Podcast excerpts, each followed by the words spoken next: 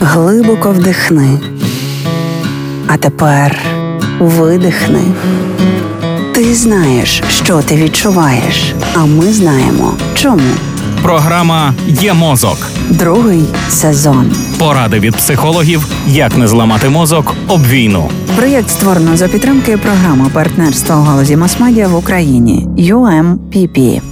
Часто ми не так чекаємо власного дня народження, як у родин нашого близького друга чи подруги. Піднести подарунок і побачити радісну усмішку вдячності, те, чого хочеться понад усе. Процес дарування покращує настрій і навіть здоров'я. Волонтерство – це і є цей процес. Підтримати, допомогти, проконсультувати – усе це безкорисливі справи, від яких отримують користь обидві сторони. Науковці пояснюють це тим, що волонтерство – один з можливих тригерів стимуляції зон винагороди в мозку, який спрацьовує саме тоді, коли людина творить добрі справи. Значення має також мотивація. Чим сильніше людина прагне допомагати іншим і переймається проблемами навколишніх, колишніх, тим краще це вплине на її здоров'я. За даними дослідження американського психолога Сари Конрад, волонтерство підвищує рівень окситоцину, одного з гормонів щастя. Він виділяється при контакті з іншими людьми.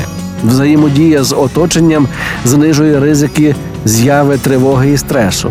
Волонтер переймає досвід, починає краще розуміти навколишнє середовище, будує власну модель світосприйняття. А ще одне дослідження виявило, що люди похилого віку, які регулярно допомагали іншим, мають менші ризики серцево-судинних хвороб та інсульту. Волонтерячи по чотири години на тиждень протягом року, старші покоління суттєво знижують небезпеку для здоров'я.